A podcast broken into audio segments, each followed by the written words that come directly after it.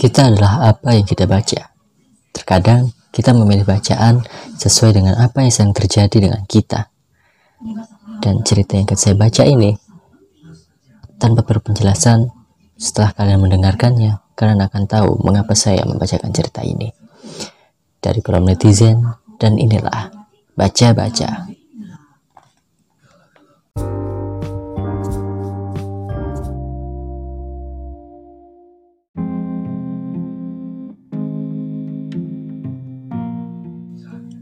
Kekasih Sempurna karya Sasti Gotama Hidupmu bisa saja hancur layaknya di dinding kapur yang dipermalukan oleh retak dan jamur.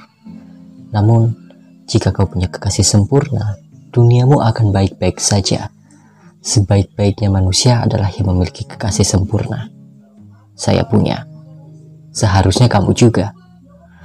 Pukul 6 lewat 55. Matahari belum sepenuhnya memanggang Surabaya. Sebelum masuk ke dalam pabrik, saya mengirimkan pesan kepada kekasih saya. Selamat pagi. Pesan itu hanya berstatus centang satu. Tak apa-apa. Saya paham tabiat kekasih saya. Pada jam-jam seperti ini, ia tak akan pernah menyalakan ponsel. Meskipun begitu, saya sudah cukup bahagia hanya dengan mengiriminya pesan walau tanpa balasan. Pukul 7 lewat 21 itu, saya sudah rindu. Padahal saya sedang sibuk-sibuknya menjahit sepatu. Kulit lembu yang saya jahit ini kualitasnya nomor satu. Didatangkan khusus dari Kanada. Kulit-kulit ini lebih halus dibandingkan dengan kulit sapi lokal. Kulit-kulit ini begitu mungkin karena lembu-lembu di sana hidup bahagia di padang rumput luas bersama kekasih-kekasih mereka. Bukan tinggal sendirian di kandang sempit bersekat yang pekat dengan kemuraman. Saya teringat sapi-sapi tak bahagia itu yang tegak berdiri siap diperah puting-putingnya. Saya teringat diri saya sekarang yang serupa sapi perahan. Saya segera mengenyahkan bayangan tak menyenangkan itu. Ketika menjahit potongan kulit nomor satu, saya harus berkonsentrasi dan berhati-hati. Jika saya merusaknya, gaji saya akan dipotong seperlima. Namun, sepertinya saya dikucuri banyak kemujuran sehingga gaji saya yang sedikit itu tetap aman hingga akhir bulan. Saat ini mungkin kamu melihat saya sedang serius bekerja, namun sesungguhnya rindu mendesak-desak dalam kepala. Kadang-kadang jika kangen sudah tak tertahankan, saya mencari waktu untuk mengirim pesan. Seperti saat ini, di sela-sela menjahit pola, saya merunduk mengeluarkan ponsel putih dari saku dengan berhati-hati agar tak terlihat pengawas lalu mengetik secepat musang melarikan ayam. Sedang apa sayang? Tentu saja tak ada jawaban. Sudah saya katakan bahwa saya hafal tabiat kekasih saya. Walaupun tanpa balasan, saya sudah cukup senang. Karena pagi saya, kasih itu memberi, bukan menuntut balasan. Pukul 11 lewat 15. Saya agak sedikit pusing sehingga ruang produksi yang luas ini terlihat tak ubahnya padang sabana yang diselimuti kabut. Saya pusing, mungkin karena sedang menstruasi. Darahnya cukup deras dari tadi. Mungkin juga saya pusing karena kami harus selalu berdiri sewaktu mengerjakan penjahitan pola. Pada saat pening dan lelah seperti ini, saya mengingat kekasih saya. Senyumnya yang miring sebelah, juga kerutan di sudut matanya, bahkan kadang-kadang saya bisa mendengar desah ataupun suara tawanya dalam sekejap kabut-kabut imajiner itu mendadak sirna. Seharusnya Mirna yang bekerja di sebelah saya juga mencari kekasih sempurna. Sayangnya, yang ia miliki hanyalah suami bajingan yang memuntinginya setiap 12 bulan. Ini kehamilannya yang ketujuh. Pada kehamilannya yang keenam, janinnya mati dalam kandungan saat berusia 8 bulan. Lihat saja, tubuh Mirna bergoyang sedari tadi layaknya bambu kering tertiup angin. Mungkin ia sudah sepening saya atau mungkin lebih pening dari saya karena ia sedang hamil tua. Namun, jika ia mengajukan cuti, gajinya pasti akan dipotong tanpa kompromi. Ia tak menginginkan itu terjadi. Walaupun begitu, ia malah sering mengejek saya. Untuk apa kau mengirim pesan yang tak pernah dijawab? Saya tahu bahwa ia sering mengintip ketika saya mengirimkan pesan diam-diam.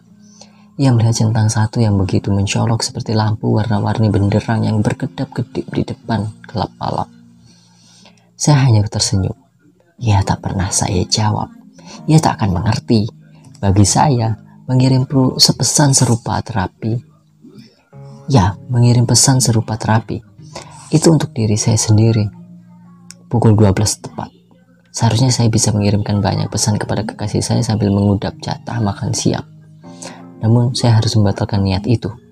Mirna pingsan. Sebagai teman terdekatnya, saya harus menemaninya ke klinik pabrik hingga ia siuman.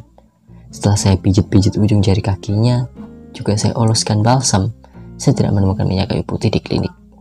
Di puncak hidungnya, ia mulai membuka mata. Pulang saja, kata saya. Ia menggeleng. Bisa dipecat aku, Pat. Kok bisa? Sebelum hamil ini, aku sudah diperingatkan. Tidak boleh hamil lagi. Kemudian, Mirna menjelaskan panjang lebar tentang alasan pihak manajemen begitu tega berkata seperti itu. Kata mereka, pekerja perempuan yang berkali-kali izin hamil atau sakit bulanan sama seperti sapi perah afkiran. Tidak ada gunanya, hanya sebagai beban perusahaan. Saya sudah sekali mendengar cerita Mirna itu. Seharusnya ia memiliki kekasih sempurna sehingga ia tidak merasa semalang ini. Walaupun hidupnya berat, jika punya kekasih sempurna, ia akan melihat hal-hal membahagiakan di balik kesusahan-kesusahan. Misalnya, kesempatan keluar rumah dan terhindarkan dari melihat wajah suara bajingan yang lebih sering tidur dan meminta jatah bersetubuh setiap ada waktu luang. Di rumah ia tak hanya menjadi sapi perahan, tetapi juga sapi karapan yang ditunggang dan dicambuk dengan pecut berpaku karatan. Pukul 13 tepat, saya harus kembali ke ruangan produksi tanpa sempat makan siang. Tak mengapa, saya punya kekasih yang sempurna. Mengingat gelak tawanya saja, perut saya terasa kenyang seketika. Gelak tawa itu terdengar begitu dekat dengan telinga saya. Sangat dekat. Seakan-akan menggaung dalam liang telinga.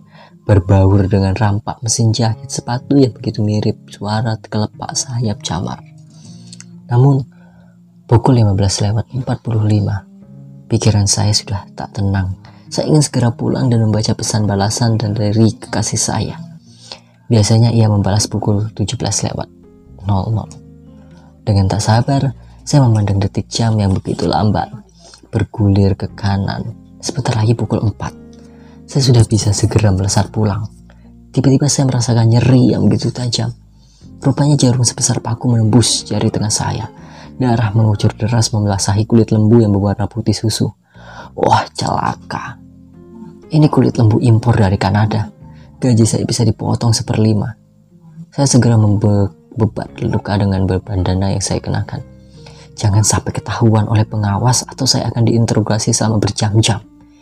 Itu menyebalkan karena ujung-ujungnya saya juga yang disalahkan. Kulit yang ternoda itu segera saya bersihkan dengan ludah dan ujung kemeja hingga bersih sepenuhnya pukul 16 lewat 15. Ponsel putih yang tadi berada di saku segera saya pindahkan ke dalam tas. Setelah menekan alat absen otomatis, saya lekas melangkahkan kaki, menuruni anak tangga, dan menyusuri trotoar berdebu. Tak lama kemudian, saya sudah berhimpit di antara puluhan penumpang bus antar kota. Segera saya tercium aroma bubur ketiak, aroma kerah basah, dan aroma keputusasaan. Aroma-aroma pemburu rupiah yang menggadaikan kebahagiaan. Namun saya tak seperti mereka. Saya bahagia karena memiliki kekasih sempurna. 5 menit sebelum pukul 17.00, saya sudah sampai di kontrakan. Tulang-tulang saya serasa lepas dari sendi. Namun, saya tahu bahwa sebentar lagi pesan-pesan saya terbalas. Itu membuat tubuh saya kembali dibanjiri energi. Saya letakkan tas di atas meja, bergegas ke arah kamar lalu meraih sebuah ponsel hitam di atas lemari. Saya buka ponsel itu dan menemukan tujuh pesan. Selamat pagi, sedang apa sayang? Dan pesan-pesan manis lainnya. Segera saya balas, balas satu persatu pesan itu. Tak lupa saya akhiri dengan ucapan I love you. Lalu terdengar suara ritmis beruntung dari dalam tas saya. Pesan-pesan saya sudah terbalas. Saya, saya bahagia.